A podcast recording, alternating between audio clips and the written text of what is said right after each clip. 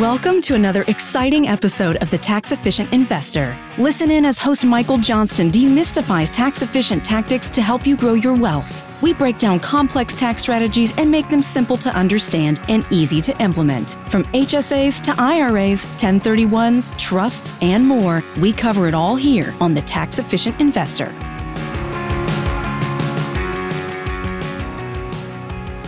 Welcome to the show. I'm Michael Johnston. Joining me today is Manish Bhatt. Manish is the Senior Policy Analyst with the Center for State Tax Policy at the Tax Foundation. Whew, that's a, a mouthful, but I got through it. Manish, thanks for joining me. Oh, thanks for having me, Michael. I appreciate it. So I'm I'm really excited to record this episode. I talk a lot about taxes, and I find myself a lot when I'm yeah giving commentary or running through a scenario or an analysis. I find myself saying a lot for purposes of simplicity, I'm just going to ignore state taxes. And I kind of hate doing that because it's really important, right? There's a uh, it's a huge lever in a lot of analyses. There can be a big difference, but a lot of times it's just not practical uh, to go through. There's 50 states, obviously, plus District of Columbia, Puerto Rico, on and on. So it's just not practical to go through all of it. So, anyways, I'm excited to give attention to something that I feel like I, I kind of unfairly gloss over a lot of times as I mentioned, and you're about to learn, uh, it's very important. It makes a big difference. There's a pretty big range here uh, when it comes to, to state taxes. Um, so, so, we're going to talk about uh, the Tax Foundation puts out an, a really great piece of research. It's called the State Business Tax Climate Index. There's a link to it in the show notes. So if you're uh, if you're watching at a, a, computer or able to pull that up, um, you may want to do that as you listen along. So we're going to dive into it, but I'll ask you to kind of start with a, a high level executive summary. Uh, what is this index? What does it measure? Uh, and, and, what goes into it? Yeah, thanks, Michael. Uh, you know, you're not alone in uh, in folks uh, sort of forgetting about state tax policy and maybe focusing yeah. on some of the more bigger picture items uh, and that's that's normal. And that's why people like uh, I, I exist to to sort of navigate the 50 states and the territories. Uh, when we do, we put out this great index every year. It is a it is a robust document. It, it takes a lot of research. Uh, it's a it's a whole team effort in in a lot of ways, and it is really a great snapshot of what the different states are doing. We put this uh, index together. We uh, use five different component areas that we uh, sort of rank states uh, against each other. So the big picture, uh, Michael, is uh, competition is good, and we see a lot of tax competition between the states. And this index uses the variety of tax issues that we see around the country. We rank states from 1 to 50. We include the District of Columbia for informational purposes, but they're not part of the ranking. Um, and, and, at a very high level, the index looks at, again, five areas at, at corporate income taxes, individual income taxes, property taxes, sales tax, and then you know unemployment insurance tax. Importantly, we don't weight every category the same. Uh, so we give greater weight to those categories where we see greater variability between states or uh, where states are actively doing certain things to compete uh, with other states. And so the, the most uh, significant category we see is, is um, in terms of weight is individual income taxes. They take up slightly over 30% of the overall index ranking. Um, and then, you know, something like corporate income taxes is 21, a little over 21%, uh, to give you an idea of how we weight um, and, and where we're seeing variability. You know, I've heard America described as a, a, laboratory of democracy, right? Different states get to try different things. Sometimes they work, sometimes they don't. And this is a great example of that, where every state has uh, has a lot of their own tax policies and there are entities like the the tax foundation that can come in and say here's what's working here's what isn't. Um, and hopefully in theory you can help uh, help states move forward and move towards uh, a tax policy that, that makes more sense and is, is more competitive from a, a business perspective. So um, you know i noticed in in reading the methodology here one of the things you, you you say as index measures is how well states structure their tax systems. So what are some of the principles of a sound tax policy? Or i guess you know conversely what are some of the the, the principles of an unsound or, or unfair tax policy? Sure. So let me sort of uh, uh, before i answer the specific question let me just sort of take a step back. So sure. the, the index uh, exactly right looks at structure. Um, and let me just explain that a little bit if people aren't familiar with tax structure yeah. when we think about taxes as taxpayers we're thinking about rates right? How much am I paying in a rate? What percent of my sales tax, percent of property tax? And that those are important. Um, and and and the rate and collections are related. But when we're looking at this, we're not just looking at rates. We're looking at what is in the tax code? How simple is the tax code? How complicated is the tax code? Uh, how many incentives does the tax code need to attract businesses and individuals to that state because the tax code itself is not sound? Um, you know, if if you're talking about a sales tax, how broad is the base? In in in you know, how low is the rate? Are we really at a very high rate because we we're not taxing as many things? Uh, so we're looking at the structure, of what's in the code, and what what comprises the code. So I just wanted to sort of set that as a as a table set. We think about sound tax policy really in in four ways. So the the first way is that tax codes should be simple, and I think anyone mm-hmm. listening. Uh, and Michael, I don't want to put words in your mouth, but I think when we think of the tax code, we do not think of simplicity, right? We think of complexity. Uh, and to sort of put some numbers around that, you know, back in 2016, it was over 2 billion hours. Uh, you heard that correctly. Over 2 billion hours of, of time was spent complying with individual taxes. People mm. just filing individual taxes. That, that, that number is even higher if you're talking about corporate taxes. Now, right. that's not necessarily state level, but that's just broad across the board, federal, state, and wherever the compliance is. So simplicity is important. Shouldn't be that hard to, to comply with their taxes. Another principle is transparency. Taxpayers should know what taxes they're paying. And yep. uh, if we're if we're doing something like taxing business to business transactions, business to business sales, and those inputs, well, okay. On one hand, people say, well, businesses should pay the tax. Well, on the other hand, where's that fee going? That fee is going to the to the tax uh, down the down the line to a retail customer at a higher at a higher retail price, right? Sure. So so there's not a there, there's no transparency with that kind of a tax. So we look taxpayers very simply should know what taxes they're paying, what fees they're they're paying. The tax code should also be neutral. Now, neutrality is important because the tax code is should not exist to pick winners and losers. That's not what that's what the market's for. That's not what the tax code should do. And so neutrality exists so that people, individual taxpayers, corporate taxpayers aren't making decisions in the market that they wouldn't otherwise make. Um, and so neutrality is, is, a, is, a, is a really foundational principle. And, and the last one is what we call stability. Stability is that the tax code shouldn't be changing radically over, over years of time.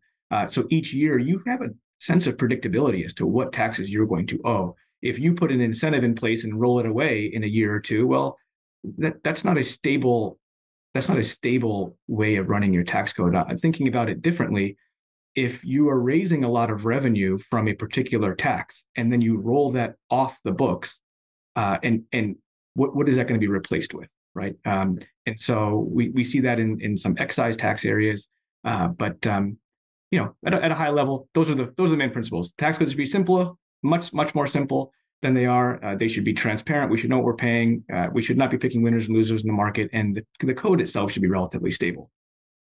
Yeah, um, great. That's that's a great summary. Great kind of setting of the table here with kind of those four principles. And I like they touched it in a, a positive way uh, of of what uh, a sound tax policy looks like.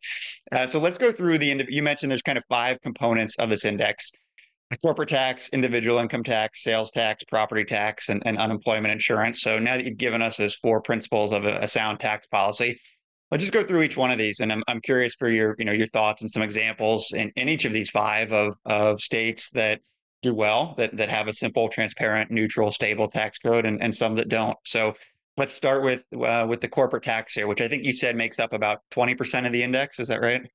Uh, yeah, Michael, it makes up yeah about twenty one percent of the of the of the index. And okay, when we think about corporate taxes, and let me just say writ large here, you don't the number one state in our index is Wyoming. And and it's and people might say, okay, well, Wyoming doesn't have an income tax and a personal income tax or a corporate income tax. And okay, that's true. But you can you can have a, a measure of every one of these taxes and still be a very competitive state as long as the code itself is structured correctly. Um, mm-hmm. So when we look at corporate income taxes, we, we are looking at obviously rates and brackets. We're also looking at are the brackets uh, are they indexed for inflation?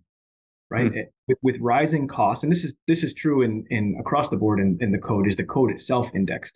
Uh, but but we're really looking to see are, are we having non-legislated tax increases, um, and and are we pushing taxpayers over simply because of the inflationary effect that we we've seen very recently, right? This is not just not not news uh, here. Uh, so we're looking at at very sound structural things. We're also looking at uh, in the uh, is the is a code requiring there to be an incentive in place? Are we are we are we overcompensating businesses with incentives because the code itself is not structurally sound? Mm-hmm. Right. That's that's one, another one of the things we look at, and we and we we do ding states, frankly, for for for that because there's it's like a sales tax holiday, which we can get to in a little bit. But it, it's if you have to provide a bunch of incentives to attract business, it's a little bit of a recognition that the code's not competitive. So just fix the code. Sure, sure, yeah. So I, I think if I'm understanding you correctly, you say there's some states where the, the tax code is is such a mess, complicated, and unfriendly um, that it then turns off states from doing business there, individuals from from living there, and you have to turn around and say like, okay, we get that our, our tax code is is a mess, but um, here's uh, you know, here's essentially a, a, red tag sale or so you know some uh, temporary incentive to to get you in the door. Instead of having to do that, instead of having to have that that kind of sweetener, why not just fix the uh, fix kind of the the root cause, I guess.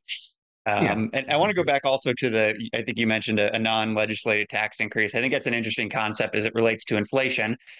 I want to make sure I, I, understand that correctly. So, for example, there could be a state that says, and I'm just going to use a, a totally hypothetical example here.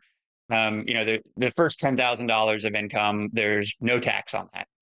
But then if you um, don't update that ten thousand dollar number, so ten thousand dollars in a zero percent bracket, um, the cost of living goes up, everything else goes up. If that ten thousand dollars remains the same, then then you're effectively uh, kind of increasing tax rates. Is that right?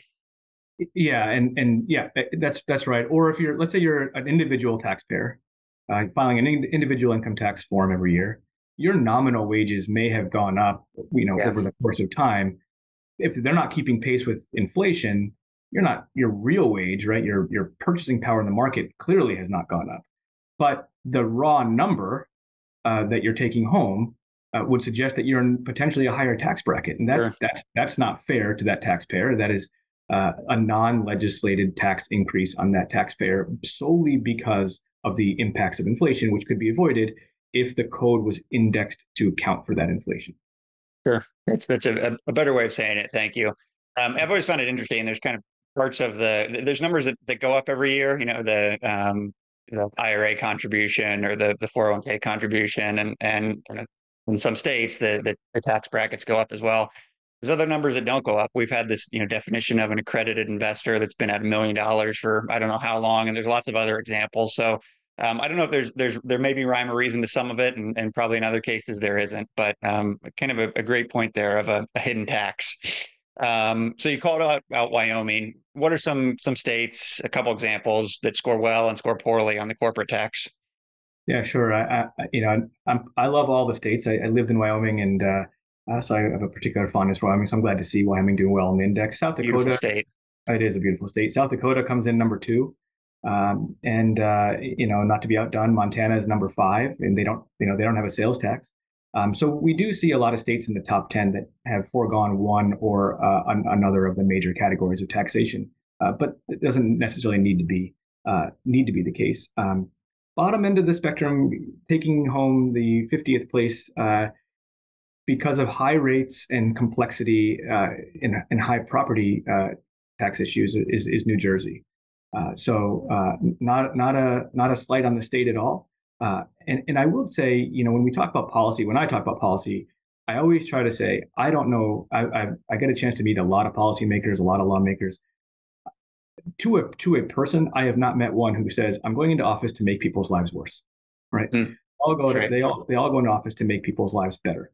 Uh, so I think that a state like New Jersey should take, you know, our ranking of 50 and say, we have some real opportunities for growth here, and and and the index provides a roadmap on how to make on how to make uh, those changes so that we're we're making it better overall. And we are seeing states do that. The last few years have seen unprecedented amounts of states making tax reforms a uh, priority. Uh, so in the wake, uh, so in the wake of COVID, uh, states are flush with with revenue surpluses in many cases. They're using those to, to bring down individual income tax rates, to do uh, really significant rate reductions across the board. In fact, we're seeing more rate reductions now in the last few years than we saw after the post 1986 uh, major federal tax reform at the state level. So, so states are really doing a lot. And we are going to start seeing a shift, I think, from maybe away from rate reductions and more towards actual structural reform, which which is just another added benefit across the board. Okay, this is great. You're giving me yeah, you're giving me a little hope here. I like this. Um, well, let's move on here to the, the second of the five. Uh, I believe you mentioned this is the, the largest individual component uh, in your index, the individual income tax rate. Um, talk about some of the, the, the states or, or, how some of the principles that you mentioned, uh, simplicity, transparency, neutrality, stability, apply when it comes to the individual income tax. Yeah, it shouldn't shouldn't be that hard to calculate your personal income tax. Unfortunately, it oftentimes is, right? And yeah. so, uh, you know, if we look at something like simplicity, I would say something like a standard deduction is is a pretty simple concept, right? This idea that everyone gets a certain deduction uh, before, you know, as they're calculating their taxable income at the end of the at the end of the year. Uh, maybe a more tricky uh, or more difficult, less easy, more more complex is something called uh, the itemized deduction, where you're wondering, is this counted in my in my deduction? Is it not counted? And then making sure that you're you're you know working with the law and within the law. In the individual tax area, we see things like the standard deduction. We ask, is that is, is that indexed for inflation, or is that just staying at the uh, at, at, the rate that it is? Are you conforming to the federal code in, in that sense? Uh, and and then obviously, what uh, what other um, the same thing would apply to the corporate side, right? So on the individual side, how many brackets do you have? Uh, are they indexed? Uh, and then what are the sort of what are the thresholds for those for those brackets? Got it. So what what are some states that that score well or poorly uh, on this individual income tax component? Yeah, so uh, so Texas is an interesting state. Texas does not have an individual income tax, and I think this is a really demonstrative of how our index works. So you might think, okay. you know, uh, I, I, live in Dallas Fort Worth now, so I feel I can talk uh, sort of intelligently about Texas. And, and one of the things that the state prides itself on is being low tax, and that's not necessarily untrue it is certainly true for a an individual where we don't charge individual. The state does not levy an individual income tax, but if you're a business, uh, you do have a, significant tax uh, burden, and if you're a property owner, you have a significant tax burden. So our index operates to to obviously reward Texas. It's not in the top ten, uh, and I know Texans do not want to not be in the top ten.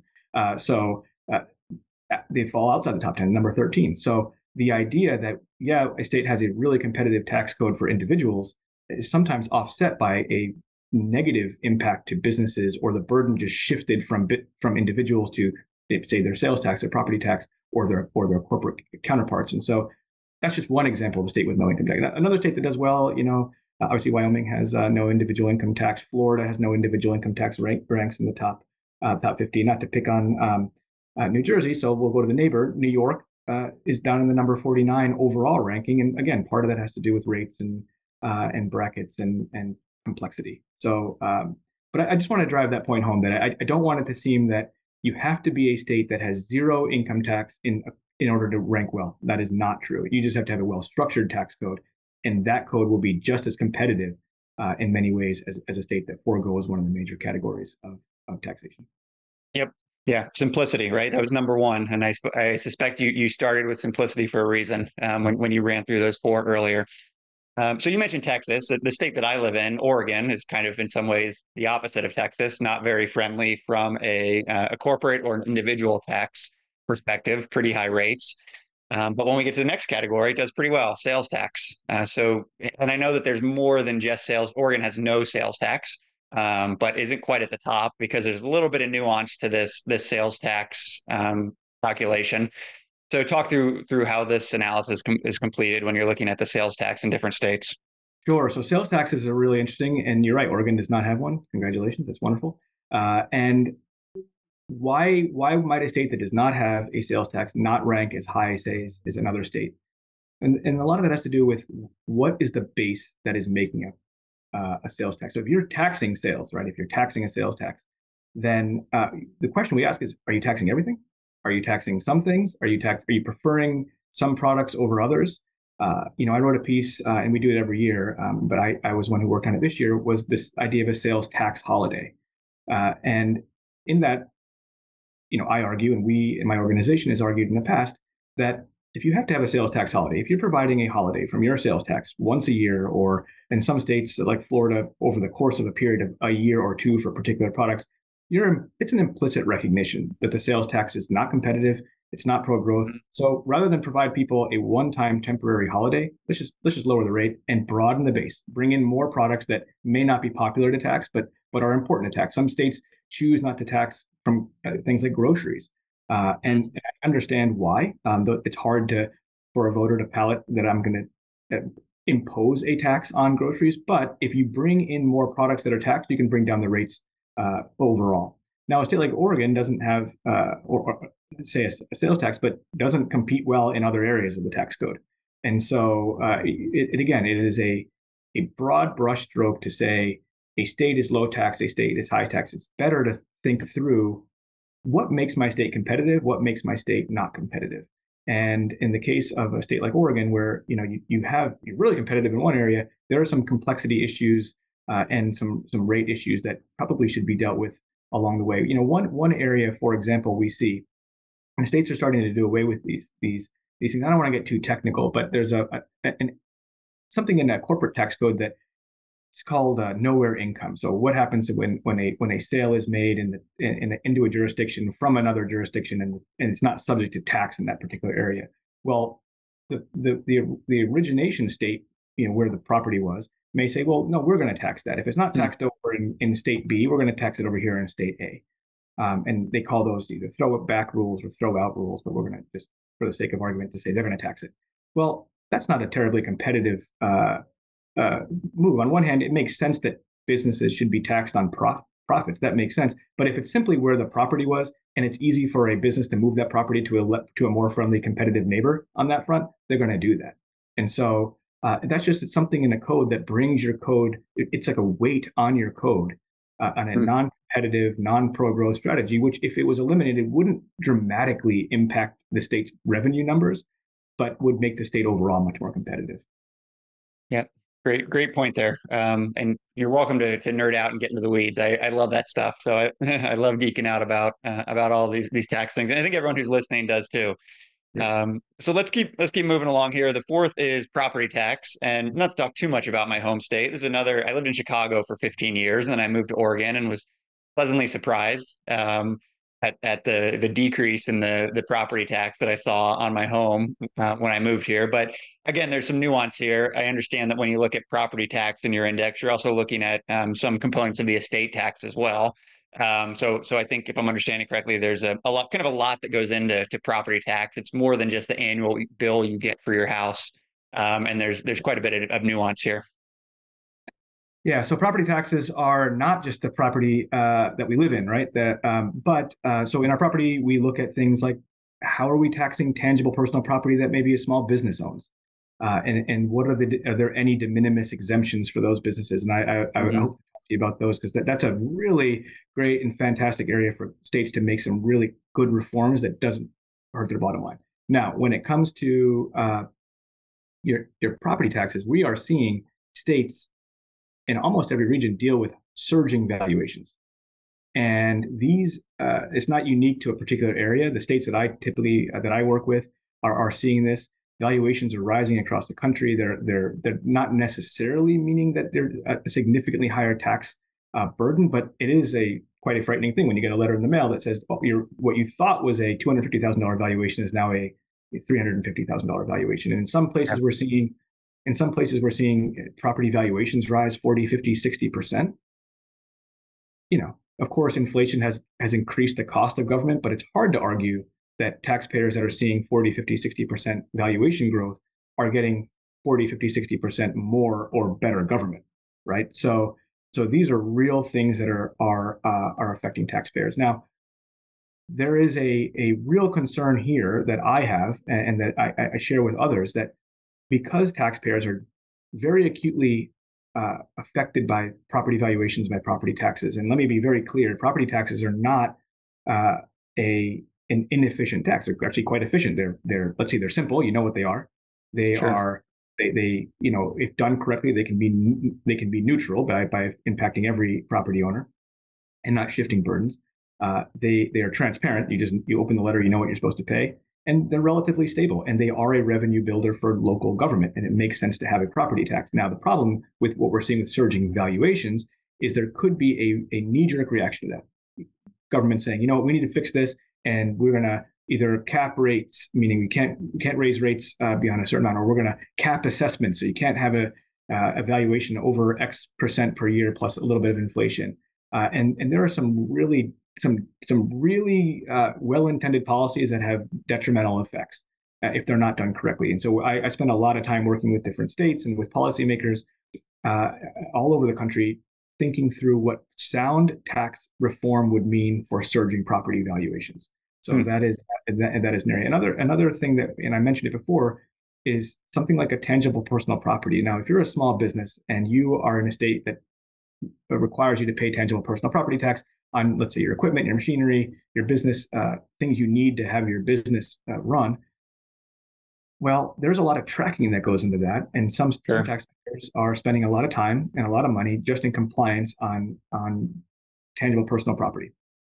If you raise the if you raise the exemptions, and Rhode Island did it this uh, this past uh, year, you're taking something like 75 or more percent of the taxpayers just completely off the roll, meaning they're not even having to file for these taxes anymore. And here's the net benefit: it's not a huge revenue hit for the state.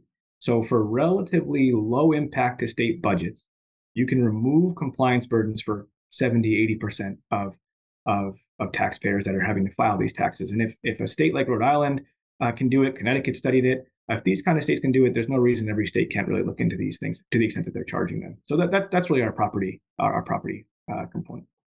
Yeah, that's a great point about the the cost of compliance. You know, I, I think I can't remember who said it, but I, have heard that you know no matter what your job description, your your job is is sales, uh, meaning you're you know everyone at a company is responsible for for selling it. You know, in the, the modern era, it feels like sometimes no matter what your your job description is, your job is compliance um, because compliance costs have risen so heavily, not just in, in regards to taxes, but in, in, in other components of, of regulation too. It feels like there's a lot of jobs or components of, of every jobs that are hours spent uh, weekly on compliance. And to your point, in some cases, it's, it's very important compliance. Sometimes it's not, if it's not a big revenue generator or it's not really um, creating positive value for society. Um, get rid of that compliance and you you lower costs and, and increase efficiency. So um, I think that's a, a great point. Um, let's move on to the last one here. Um, probably a lot of people don't think about this when they think about state tax rates, but unemployment insurance. Um, explain how this can can vary across states. Yeah, so every state has some level of uh, unemployment insurance tax. It's a federal state issue, um, and that, that's why it's uh, there's not a, a whole lot of variability in there. I mean, there is some there's there is variability, but uh, it, it, is the least impactful component of our index. It's uh, slightly under 10%.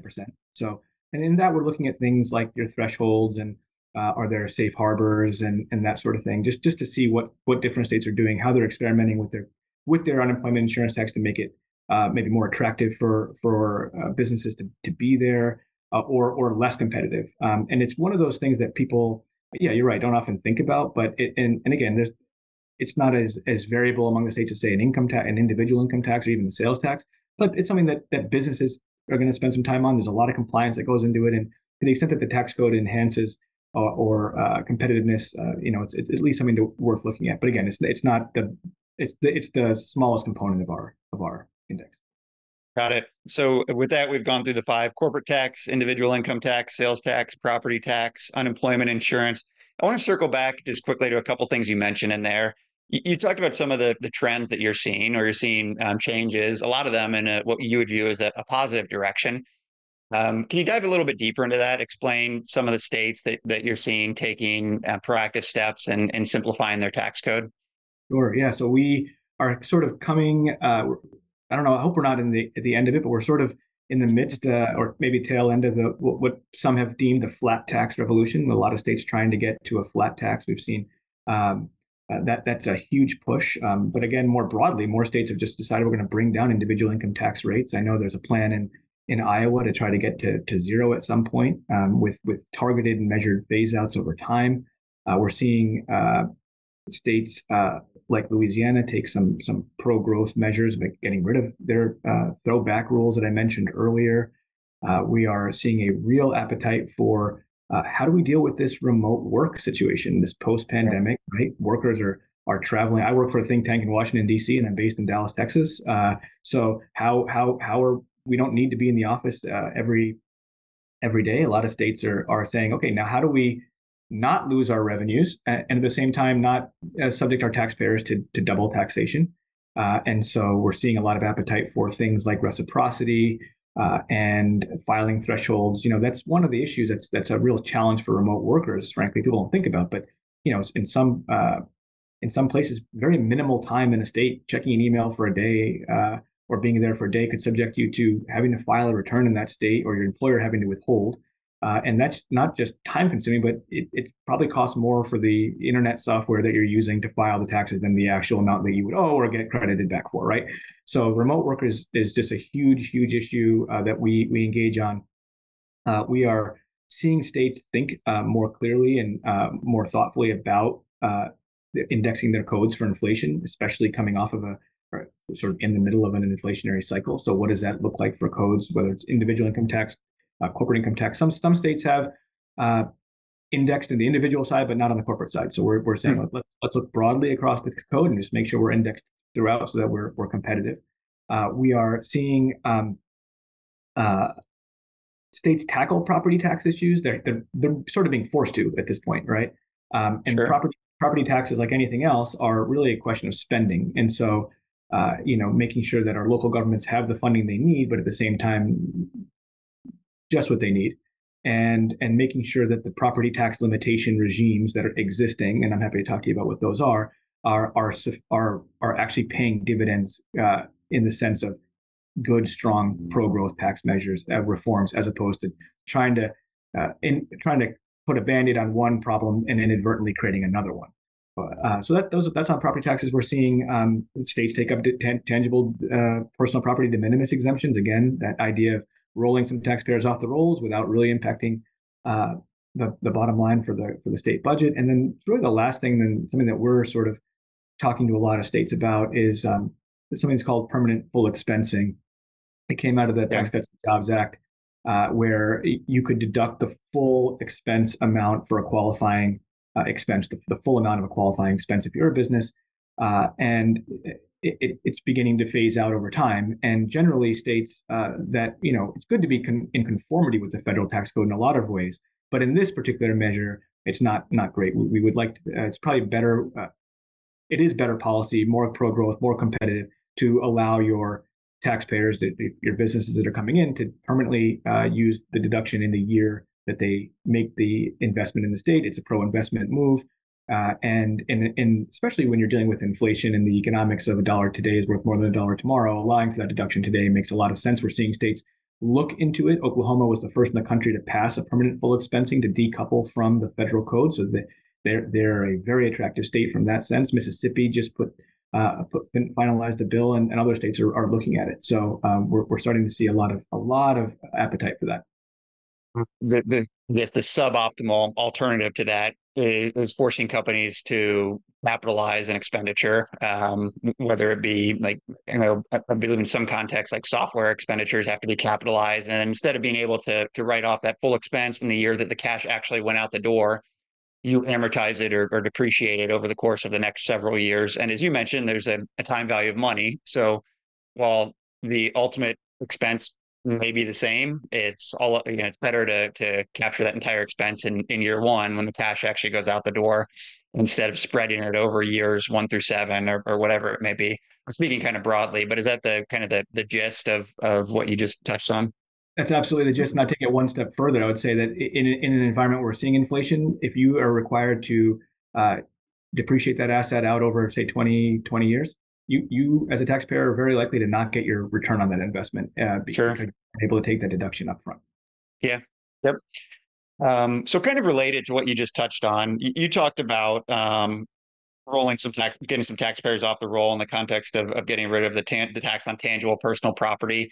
Are there any other examples of, I guess I'll call it low hanging fruit, um, things that you wish um, states would would would focus on that could um, be relatively easy ways for them to simplify their tax code and move up your rankings. Sure. Yeah. So I would um, I would encourage uh, every policymaker out there to to consider things like incentives. Right? Are mm-hmm. are, are the incentives necessary? If so, why? Uh, on the on the on the issue of sales taxes, if you have if you are in a state that has a sales tax holiday, why are we providing a holiday?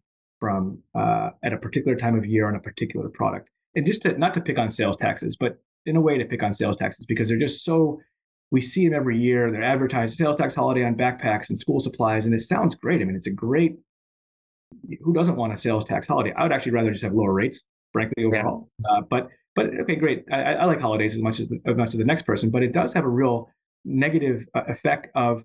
Let's take this one little example. You're a back to school sales tax holiday uh, that is on school supplies. Sounds great. Every kid goes to get a backpack. Well, what if you're that one kid that doesn't want a backpack? They want a messenger bag. And let's say messenger bags aren't counted in this back to school supplies. Well, from our from our list of things that we look at for sound tax policy, uh, from a neutrality standpoint, we can't say that it's fair to the messenger bag or to the messenger bag manufacturer that they don't get the same sales tax uh, holiday that say a backpack would. So we are in some ways, and it's a, it's a trivial example, I get it, but it does highlight a rather a larger point that these holidays have the tendency to privilege certain products over others, certain manufacturers over others, when in reality, we could just broaden the base, lower the rates. Everybody's better off over the course of the year. And you know what? Messenger bags aren't being discriminated against. Yeah. Okay. That's, I like that. We can't discriminate against messenger bags. That's a, a, a good a good platform there. Um, I mean, it does get back to what, what you said about simplicity. I mean, it's a it's a great point, and I, I was having a you know a flashback to the days of uh, of, of COVID, where you know you the um, the um, um, some businesses were allowed to be open and I could go buy a TV at Target because it was, um, you know, was uh, a man, a, a, business that was allowed to be open, but you couldn't go to the electronic stores because electronic stores weren't. Uh, anyways, I don't want to take a step off, off on a tangent there, but you saw pictures of, of hardware stores where the gardening supplies were roped off because, well, someone has to determine, uh, you know, what's essential and, and what isn't. And, you know, kind of a similar concept here. Well, someone has to determine what's back to school supply and and what isn't. Um, and I love my messenger bag, so um, I don't want any any kids out there who are thinking about picking one up to be discriminated against. Um, well, this has been really informative. I, I appreciate this. Um, letting me think about you know not just what the the rate is, but what the structure is. Um, what's simple, what's transparent, what's neutral, um, what's what's stable, and what goes into to sound tax policy. Uh, my last question for you: Folks want to uh, learn more about you. Where can they go to find you?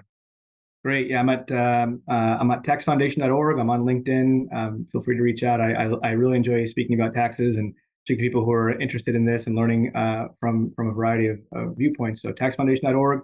Uh, please read our index or at least uh, find your state and see how you rank relative to your neighbors. There's an interactive tool on our website as well. and just to plug one other publication, we we put out um, our facts and figures, uh, and it's uh, it's on our website. It's over 30 tables really quick, uh, easy to digest information on per capita collections and things like uh, how much you pay in property taxes in your state on average, th- those sorts of things. And those, those are just really quick resources that we find helpful, whether you're a policymaker or a taxpayer or both.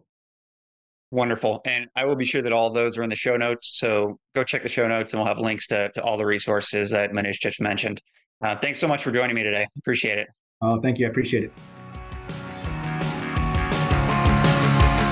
That's it for today's show. If you enjoyed this episode, please consider leaving us a rating and review on iTunes or Spotify to help spread the word to other investors. And we'll be back soon with another episode.